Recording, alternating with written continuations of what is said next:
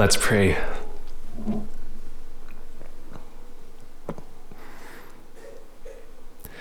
Jesus, we would love to see you right now with our eyes. And until then, we're so grateful that we can know you and that we can love you and we can rejoice in you in all this, Lord, through your Holy Spirit who brings your presence close to us and opens our eyes to see your glories in your word. So, would you do that for us again, like you've done so many times before? Would you rescue us, Lord, from distraction, from speculation, from merely words? But Holy Spirit, would you give us each a taste of the glory of Jesus through your word this morning? Sending us out, wherever that is, to know you and make you known. We need you, Lord. Heavenly Father, we know that you love and delight in your Son. So we ask with expectation that we will receive an answer from you. And we thank you for this. For Jesus' sake, amen. Please have a seat.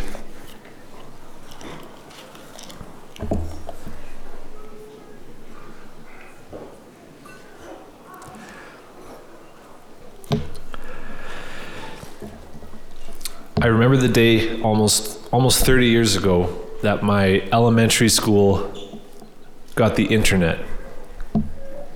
And the internet as a way to connect computers had, had actually been around for a while. But what was new was this thing called the World Wide Web.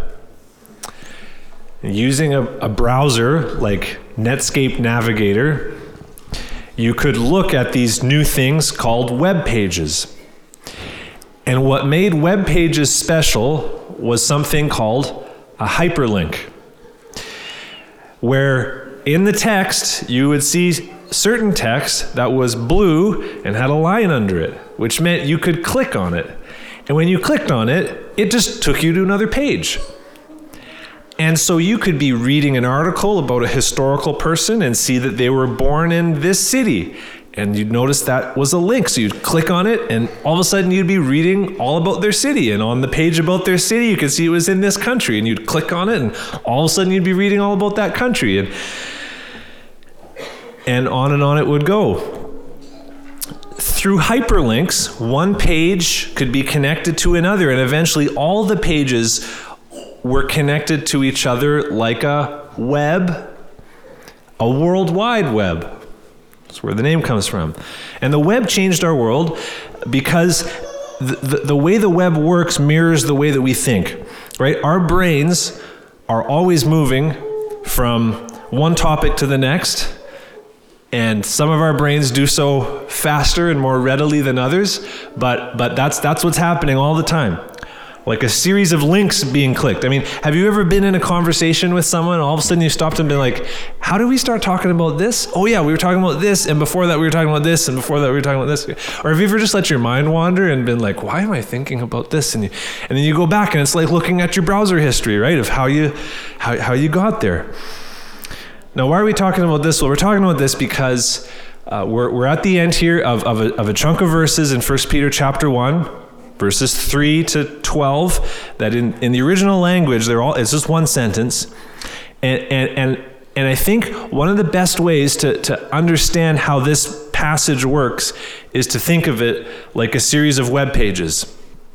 We started on verse in verse 3 with blessed be the god and father of our lord jesus christ. That's our home page okay that, that's where we begin and, and it's almost like there's a little a little word underneath that said, find out why. Like find out why the God and Father of our Lord Jesus Christ is, is, is most blessed.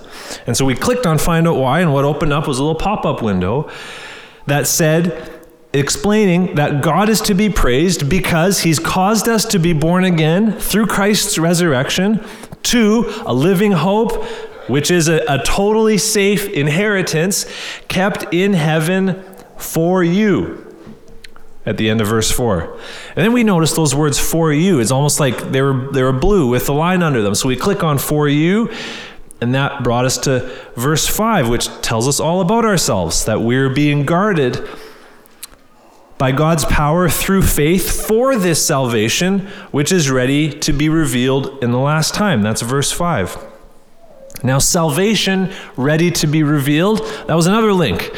And we clicked on that, and it brought us to verse 6, where we read about the joy that we experience in this salvation in the midst of, of present struggles, which are testing our faith, proving our faith to be the genuine article, right? Because real faith perseveres through trials. So when our faith perseveres through trials, it proves it to be the genuine article. And verse 7 told us this genuine faith is going to result in glory when Jesus is revealed. Now, notice again how verse 6 or verse 7 ends with the words Jesus Christ. And I almost think of that like being a link and you click on it and it brings you to verses 8 and 9. Though you have not seen him, you love him. And in verse 8 and 9, we're all about Jesus and the way that, that we now, though we don't see him, believe in him, love him, and rejoice in him. If, if you weren't here last week, you can go listen to that sermon on our website, or you'll click on a link for real, and, and you, can, you can listen to it there. And what Peter emphasized in those verses was, was our love for Christ as we wait for, uh, at quote, verse 9, the outcome of your faith the salvation of your souls. Now, that word salvation was the final link, and you click on it, and it takes you to this new page that we just got to today, verses 10 and 12, where Peter talks more about this salvation that we are going to receive and already have begun to experience. Now, I don't know if thinking about this passage like a series of web pages helps or just confuses you further. If it's confusing, just read it and, and then that's that's what you need. But what I'm trying to see is how Peter goes from this thought and then there's a connection point which opens up this thought and then there's a connection point which opens up this thought and and he and he moves and they're all connected. And here we are at, at our final stop in this passage verses 10 to 12. And, and, and, there's something unique about, about verses 10 to 12. We, we saw last week how, as Peter moves through these verses, he, his perspective tends to, to shift between present day and future. So here's what's true of you, here's what will be true of you, here's what's true of you, here's what will be true of you. What's interesting about verses 10 and 12 is that his perspective goes to the past. As he begins to look back at the spirit inspired prophets who talked about this salvation before. Okay, so it's been present, future, present, future. Now we're now we're in the past. And that's our big first stop we're going to see here today is, is as Peter unpacks our relation to the prophets, to the Old Covenant prophets. Concerning this salvation, he says in verse 10, right, there's the connection point. I just talked about salvation. So concerning this salvation, the prophets who prophesied about the grace that was to be yours searched and inquired carefully. So the prophets who prophesied about the grace that was to be yours searched and inquired carefully concerning this salvation. Now, this verse, verse 10, and it flows into verse 11 and 12, introduces three important ideas for us. And, and, and the first key idea that, that verse 10 opens up for us is that the old covenant or old testament right? Testament just means covenant. So old covenant old testament prophets were speaking about jesus. Old testament prophecy is about jesus. We know that because peter says the prophets who prophesied were prophesying about what what's he say? The grace that was to be yours. He's writing to his readers, but right, we're in the same boat as them. We're believers in Jesus, this side of his resurrection. We're in the same boat. The prophets who prophesied, what were they talking about? What were they looking forward to? What, what were they prophesying about? The grace that was to be yours. This is how Peter sums up the message of the Old Testament. What's the Old Testament about, Peter? The grace that was to be yours. That's how he sums up the Old Testament. What were the prophets prophesying about? What is Isaiah about? What is Ezekiel about? What is Daniel, Daniel or Micah or Nahum or Habakkuk? What, what are they about? The grace that was to be yours. Is, is that how we would sum up the Old Testament? It's an important question, right? It's not the only way he sums up their message. He gets more clear in the last part of verse 11.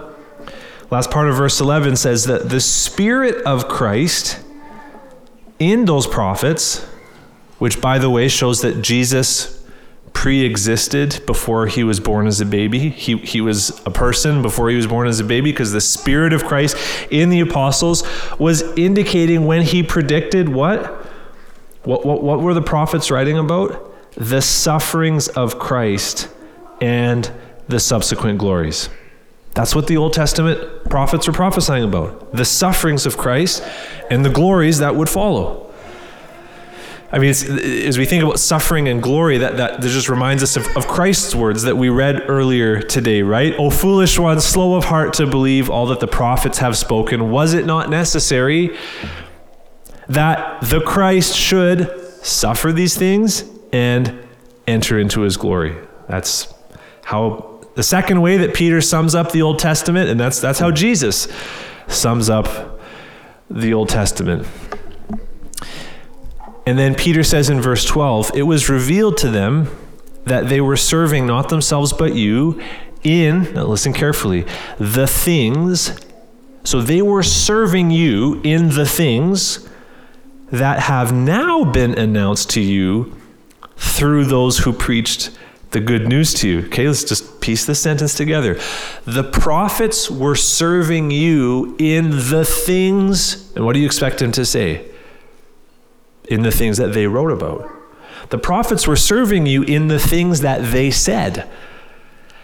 But instead, he says, the prophets were serving you in the things that have now been announced to you by those who preach the gospel to you by the Holy Spirit sent from heaven. In other words, the apostles preaching about the death and resurrection of Jesus. So, what's the point? The message of the apostles who proclaim that Christ was crucified, risen, reigning at the Father's right hand, coming again to judge, receiving the worship of the world. That's the message of the Old Testament prophets, too. That's his point. He's just saying the same thing in three different ways. The Old Testament prophets prophesied about the grace to be given to you, the sufferings and glory of Jesus, and the very same things that the apostles are preaching. Old covenant prophecy, all about Jesus, all about the gospel, all about the salvation that the Gentiles, these Gentiles in the far flung corners of the Roman Empire, were now experiencing. Now, th- this has some pretty big significance for how we read the Bible, and we're going to come back to that. But, but let's just recognize something just at this point that, that's really important is that what Peter is saying to these Gentiles is that their salvation was something the Old Testament prophets prophesied about. In other words, Gentiles being saved and welcomed into the family of God was not a plan B that God fell back on once the Jews rejected Jesus. This, this is not how it works. Christianity is not a new religion, and the Gentiles aren't in some separate class of people from the Jewish believers. There's one plan of salvation foretold by the prophets that includes Jews and Gentiles being welcomed into the family of God through the sufferings and the glories of Christ. And we're going to keep seeing this, by the way, as we keep going through First Peter. First Peter, a Jew, quotes Old Testament scripture all the time and applies it to his Gentile readers. I mean, it's just to, to Peter. There's just it's just a, a, a given that that we're all part of of the one people that were saved by Jesus. The salvation of the Gentiles is not a plan B. The prophets prophesied about the grace that was to be given to people from every tribe, tongue, nation, language through the death and resurrection of Jesus. So, what's this first big idea here? Old Testament prophecy is about Jesus.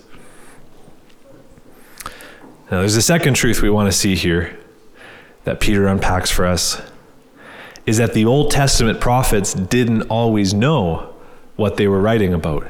They didn't always understand everything they wrote. Peter says this at the end of verse 10. The prophets, quote, searched and inquired carefully, inquiring what person or time the Spirit of Christ in them was indicating when he predicted the sufferings of Christ and the subsequent glories. So, in other words, the prophets, the prophets themselves, were puzzled about many of the things that they themselves wrote about. They they, the, the Holy Spirit, the Spirit of Christ in them was indicating things. And as they were speaking these things and writing these things, they themselves were uncertain about them and were seeking and diligently inquiring. So, what, what's, what's going on? What kind of person is being spoken about here? What kind of time is being spoken about here? What, what are the circumstances, perhaps? Another way this word could be translated. What's, what's going on here?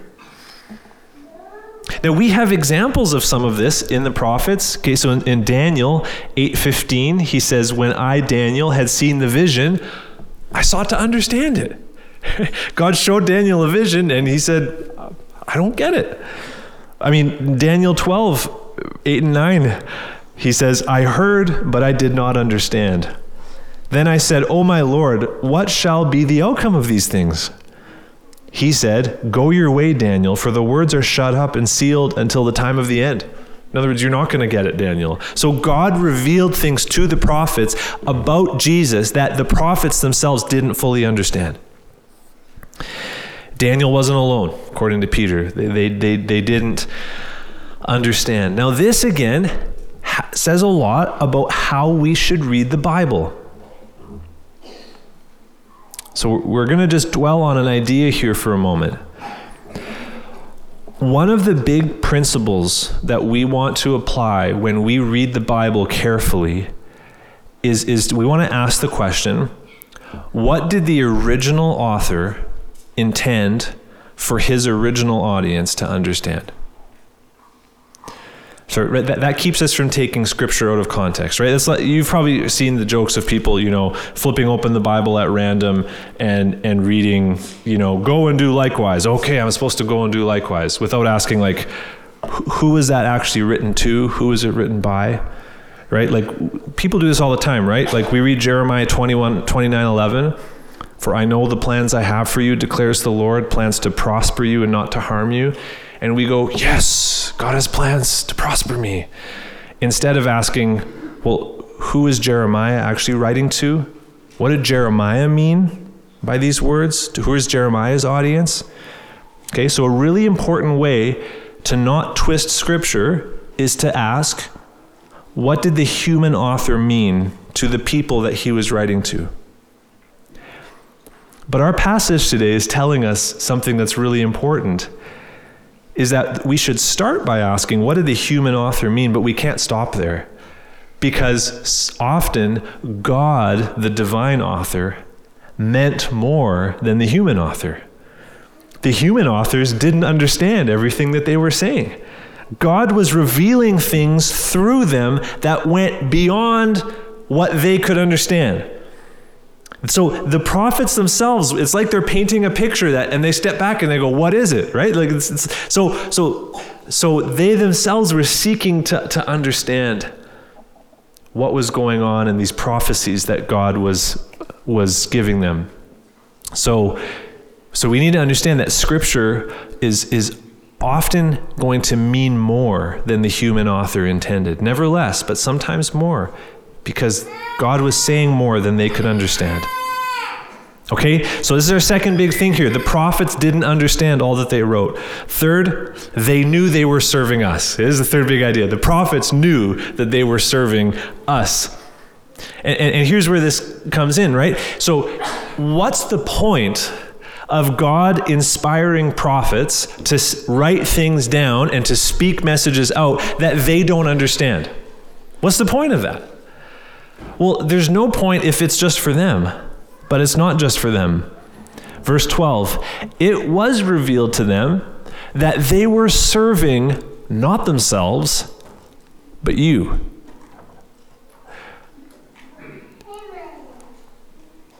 Like, we just, we just need to pause here for, for a minute.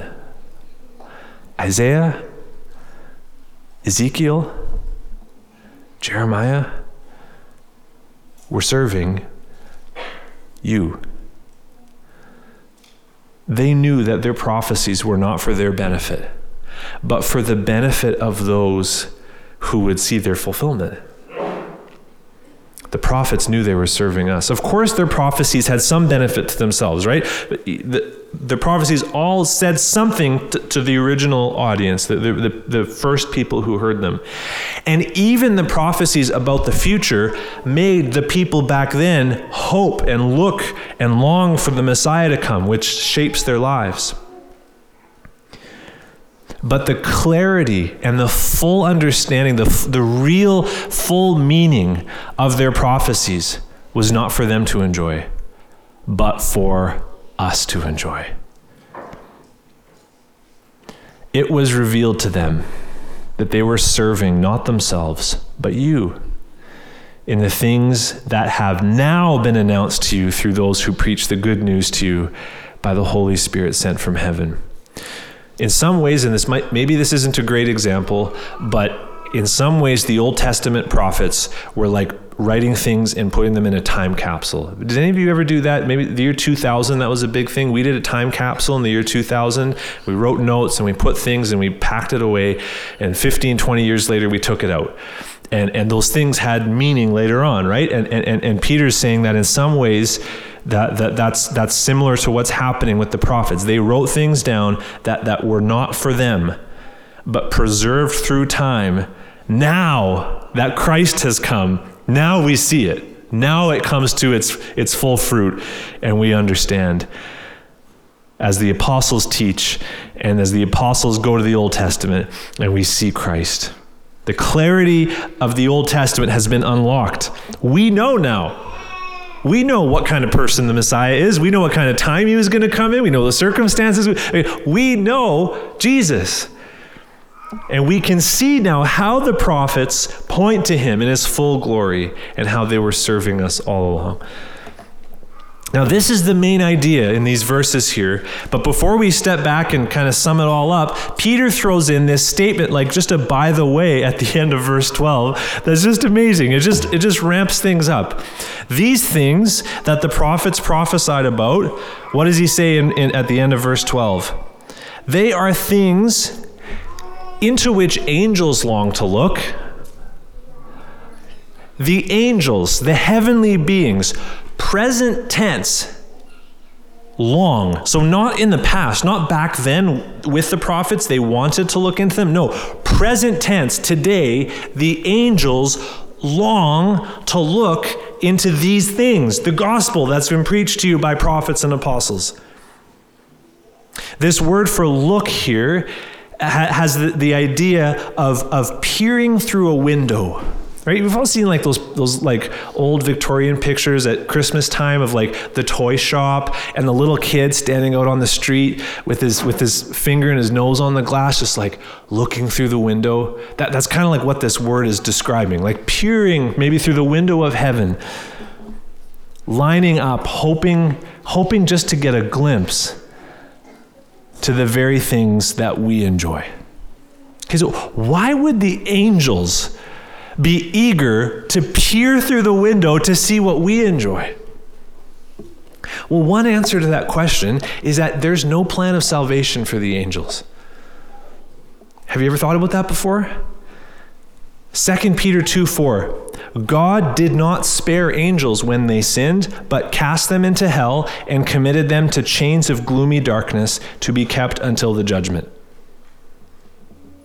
When angels sinned and fell from heaven and became demons, they lost all hope.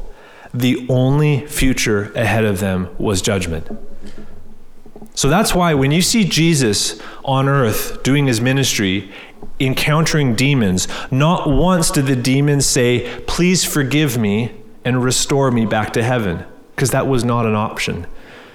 Instead, they plead in terror that he not send them away to the abyss, right? What have you to do with us, Jesus of Nazareth? Have you come to destroy us? Have you come here to torment us before the time? The only mercy Jesus could show to demons was time before their destruction. I mean, this, this is a huge point. This is a huge point when we talk about God's sovereignty in salvation. When some people read passages in the Bible that suggest that God chooses to save some and chooses to not save others, they really struggle with that because it feels deeply unfair. And I'll never forget when I read someone ask this question Would it be fair for God to create a race of beings? And to give them the ability to make meaningful choices and to give them the ability to sin against Him. And for God to know that some of those beings would sin against Him, but provide absolutely no plan of salvation for after they did creates a whole race, race of beings, gives them the ability to make meaningful choices, knows some of them will choose against him, and knows that after that one chance, there's nothing for them but judgment. Would it be fair for God to do that? He did. It's the angels and the demons. He did. And God is not unjust. Rebellion against God deserves judgment. And when the demons get what they deserve, not a single one is going to complain that God's being unfair. And that's why the angels long to peer into this mystery. It just must blow their minds that for all our sin and rebellion against God, how much we deserve nothing but judgment, he came in his son to redeem a people for himself by taking that judgment onto himself and reconciling us back to himself forever. And not just saving us a little bit, but making us joint heirs with Jesus, fellowshipping with the Father, Son, and Holy Spirit forever in his very family. I mean, how many times did the angels watch just slack jawed, struggling to process what was going on in front of them? I mean, did, they, did the angels turn to one another and, and just ask, like, can you believe? Can you believe what's happening right now? As, as the Son of God hung suffocating on the cross, did those 12 legions of angels need to be held back from swooping in to rescue him, amazed at what he was choosing to go through for our sake? Next time that you struggle with feeling like God has been unfair to you, Next time you struggle to care about the unreached peoples that have not yet heard the good news, remember the angels. Remember the demons. Remember that that's all we deserve. And see the angels longing, lining up as it were, longing to just peer through the window into the grace that you and I get to drink from To think about our privilege to enjoy Jesus, our privilege to invite men and women and boys and girls from every tribe, tongue, nation, and language to enjoy the grace found in Jesus. It's, it's, it's beyond words, it's incredible. And with these final words, things into which angels long to look, Peter concludes his sentence and this is a great point for us to step back and just consider what's he, what's he doing here? What's he saying here? Let's think of back where we started in not just this big sentence that started in verse 3, but in verse 1. Peter is writing to people who were on the outside of their world, their society. They were exiles, they were on the outside. They were seen as strangers, as weird, as outcasts. They did not fit in. But from God's perspective, they were insiders of the most incredible thing imaginable. That's, that's what Peter's trying to encourage these people with. He's, they're suffering and things are hard, and he's trying to lift up their eyes to see their privileges. He's trying to help them see that though they don't currently see Jesus, they are still more privileged than the Old Testament prophets, more privileged than the angels in heaven. That's his point here in verses 10 to 12. Yeah, the, the Roman world thinks that you're nuts, but prophets longed to see what you enjoy. Yeah, your neighbors think you're crazy and they exclude you, but angels long to see what you enjoy. The world's assessment of you is 100% wrong. What we've been given makes us more privileged than prophets and angels. What we want to do in the next few minutes here is just really try and, and, and, and get inside of this truth. Let it soak in and appreciate what Peter has said to us here. And, and here's, here's my assumption as, as we move into this, into this conclusion as we talk about enjoying our privileges. Here's my assumption here I'm assuming that most Christians don't go through their lives thinking, I'm more privileged than the prophets and the angels. In fact, I, I, I, suspect the opposite is true. I suspect that many Christians read the Old Testament and the times that the prophets lived and think, oh, that would have been so awesome. We think they're the privileged ones. We think of the angels in heaven right now and think, oh, being one of them, that would just be, that would be amazing. I mean, think of the people in the Old Testament. They were the ones, you know, seeing miracles all the time. They were the ones hearing from God all the time. And here's you and me, and you know, all we've got is this book and a bunch of ordinary looking people around us, and it doesn't feel like a lot of privilege. And that's what we want to realize here the Bible times were not the glory days. Have you ever had that idea that the Bible times were the glory days? I think I picked up on this in, in Sunday school. The way that I was taught Sunday school was just Bible stories about all these great things that God did back then. And I subtly picked up on the idea I mean, that's great, but like, what about now? And it wasn't until I was an adult that I was taught how all of these Old Testament stories point to Jesus and the salvation that, that we get to enjoy today, just like Nathan was talking about. It wasn't until I was an adult that I learned, in addition to this, that Old Testament people were not experiencing miracles all the time as a way of life. The miracles in the Old Testament are actually mainly clustered in two distinct seasons. One is the Exodus from Egypt, and the other was the ministries of Elijah and Elisha. In other words, the law and the prophets, the beginning of the, the season of the law and the beginning of the age of the prophets. And other than those two seasons, there's actually not a, not a ton of miracles recorded. Normal life in the Old Testament was more like the book of Ruth or the book of Esther than the book of Exodus. Right? We read Exodus and think, oh, yeah, that was not normal life. Normal life was like the book of Ruth.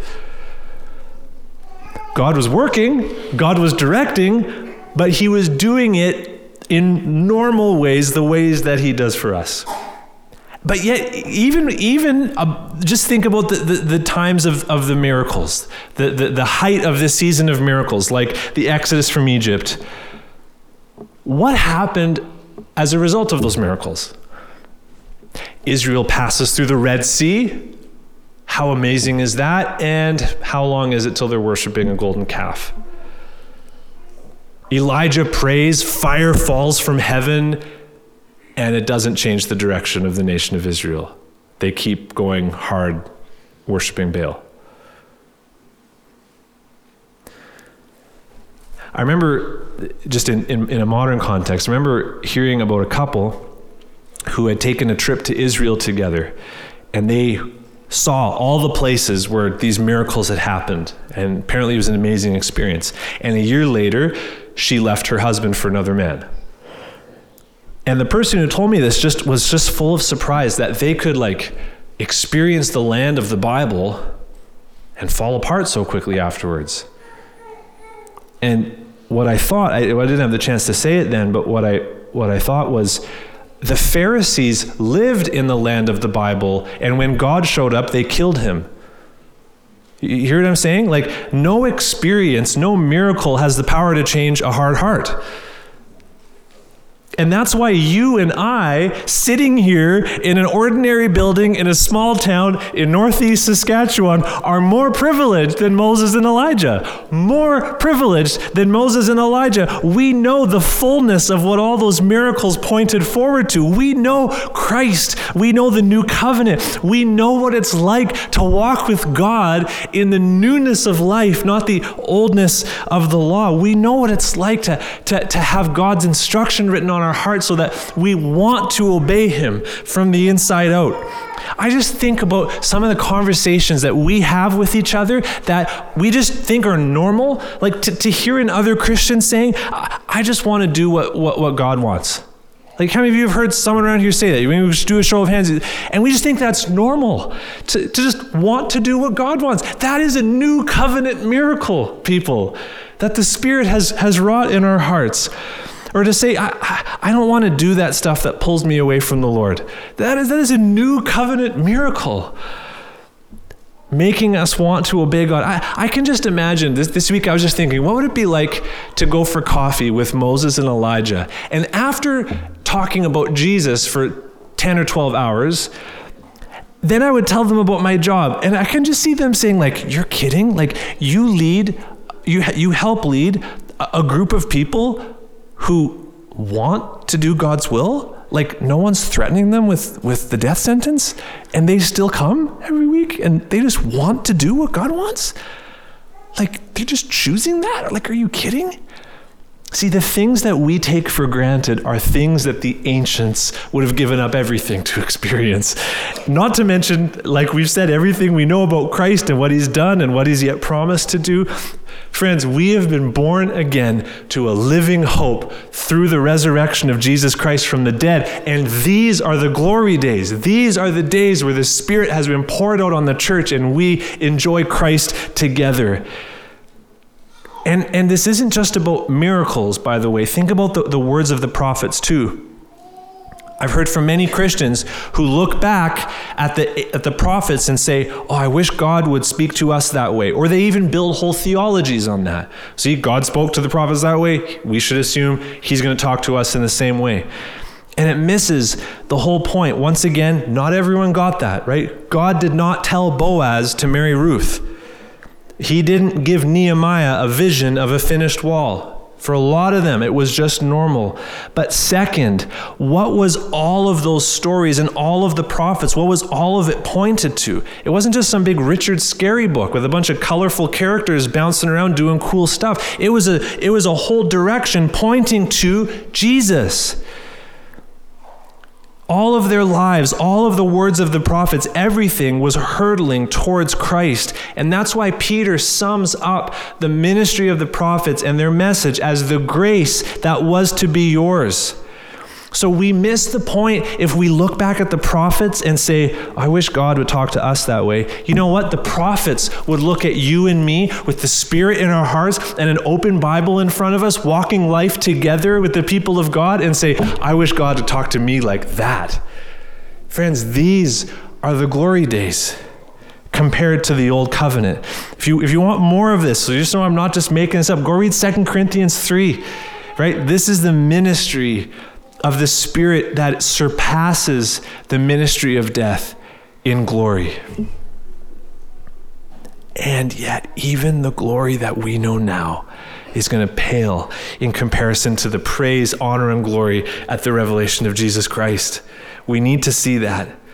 We need to recognize that. See, if we think that we're just part of a religious social club that reads stories about cool stuff that God did way back when, then we'll live like that. But if we understand that we live in the era of the fulfillment of redemption, when the Spirit has been poured out on us to enjoy Jesus together and make Him known together, then we'll live like that. And we'll do things, crazy things, like move to Indonesia with a family of four young children. Because it's actually not that crazy, it's just what we do. So, how do we get that perspective? How do we keep that perspective? And, one of the one of the most important ways is by reading the Bible properly. I mean, isn't that how we got here this morning? Just reading, reading the Bible. And notice how Peter points his readers back to the Bible. He doesn't say you need God to tell you more stuff. He says, look at what God's given you. And we're going to see that all through 1 Peter. Peter is going to train us how to read the Old Testament as a Christian book. Peter is going to quote from the Old Testament and show us how to interpret it as a Christian book. And we need that. So many Christians struggle to read the Old Testament. I think we could do a show of hands of how many people set out to read through the Bible and got stuck in Leviticus. And then there's probably going to be a Numbers club. And then there might be a Deuteronomy club. I mean, and I think part of that happens when we read it as just a bunch of stuff that happened back then. So as we wrap up here, I want to get really practical by, by, by recommending to you three ways that you can read the Bible with Jesus at the center. Three ways to help you read the Bible with Jesus at the center so that you might live in the glory of your privilege. The first is to read the New Testament slowly so that every time a New Testament author quotes the Old Testament, you can go back and read that part of the Old Testament. But not just that verse. See, here's what's so often happening. A New Test the people in the New Testament knew the Old knew the Old Testament so well that when they quote a verse, they want you to think of the chapter. So this this would be a this would be an awesome Bible study for you to do on your own in your devotions over the next 2 or 3 years. Read through the New Testament slowly and maybe get a study Bible or a Bible that has footnotes. When you see an Old Testament quote, go back, read the whole chapter or, or five and then go back to the New Testament, read it again, and let the apostles train you in reading the Old Testament as a Christian book. Second is, is use a commentary, a, stu- a good study tool to help you read the Old Testament well, right? A stu- commentary is just a study tool. In your bulletin this week, you can see that we've highlighted the Focus on the Bible commentary series. We've got those in our library. They're on the bottom shelf in the library room over here. These are commentaries that are not written for guys with PhDs. They're just they're written just for anybody. A- anybody could pick them up and read them. And they, they've really helped me read the Old Testament as a Christian book and to see Christ all over the place. Third suggestion, and this sounds like a little bit of self-promotion, but it's just it's just a, a tool that we want to make available to you. Uh, five years ago, we did a, a, a, series here called "You Are Here." That in eight months we walked through the the whole Bible and saw how the Bible's one story. Jesus is the main character and we're a part of the story today. And it's all on our website. It's right there on the front page. You go to the website, you see you are here, and you just click on it. And, and you can read it all. There's, there's sermons, blog posts. It's all on it. There's a podcast with it all. It, it, it, was, a, it was a pretty foundational series for, for many of us around here in, in understanding how the whole Bible fits together, puts Jesus at the forefront, and helps us understand our spot as supporting characters in his story. And so I, I, I want to commend that to you to take advantage of that. And again, guys, what's this going for? Friends, what is this pointing us to? It is not just about reading a book. It is about understanding the greatness of the salvation given to us so that we might know and love the Lord Jesus all the more like we talked about last week. It's about living faithfully in a hostile world. It's about being willing to go out or to send others for the sake of his name. It's about journeying together until we see Christ. It's about him. As we understand that prophets and angels long and longed for what we enjoy, that should make us with Peter say, Blessed be the God and Father of our Lord Jesus Christ. Here's my life, Lord. Whatever you want. I'm yours. All glory to you. Heavenly Father, would you help us to see that in the gospel we have been privileged beyond prophets and angels? Would you help us to see that we live in the glorious days of fulfillment? Would you help us to enjoy the gift of the Holy Spirit poured out that we might enjoy Christ together?